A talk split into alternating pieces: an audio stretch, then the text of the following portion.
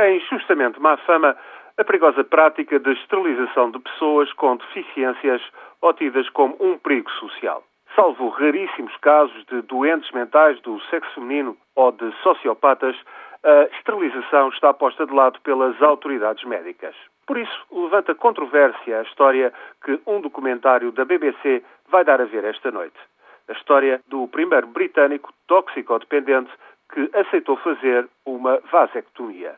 Trata-se de um homem de 38 anos, consumidor regular de drogas desde os 11 ou 12 anos, que aceitou 200 libras, cerca de 230 euros, para não poder ter filhos.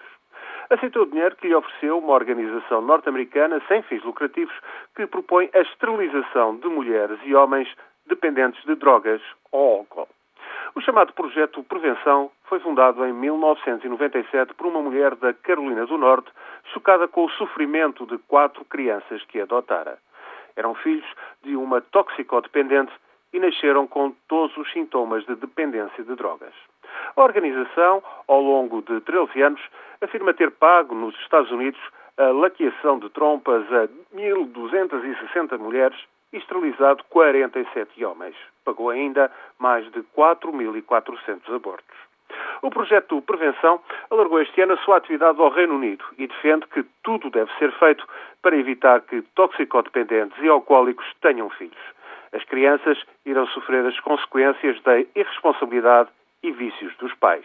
A esterilização é, pois, o método mais eficaz para pôr termo ao problema e, para isso, oferecem dinheiro a potenciais interessados. Os críticos na Grã-Bretanha consideram tal prática irrelevante e imoral. Lembram que mulheres toxicodependentes e alcoólicas têm acesso, através do Serviço Nacional de Saúde, a todo o tipo de contraceptivos. Mulheres alcoólicas e toxicodependentes podem mesmo, em último recurso, ser esterilizadas a seu pedido. Ainda assim, cerca de um milhar de bebés nascem todos os anos com problemas de adição ao álcool e a drogas no Reino Unido. Contada esta história em traços largos, diga-se que alerta para um problema dramático.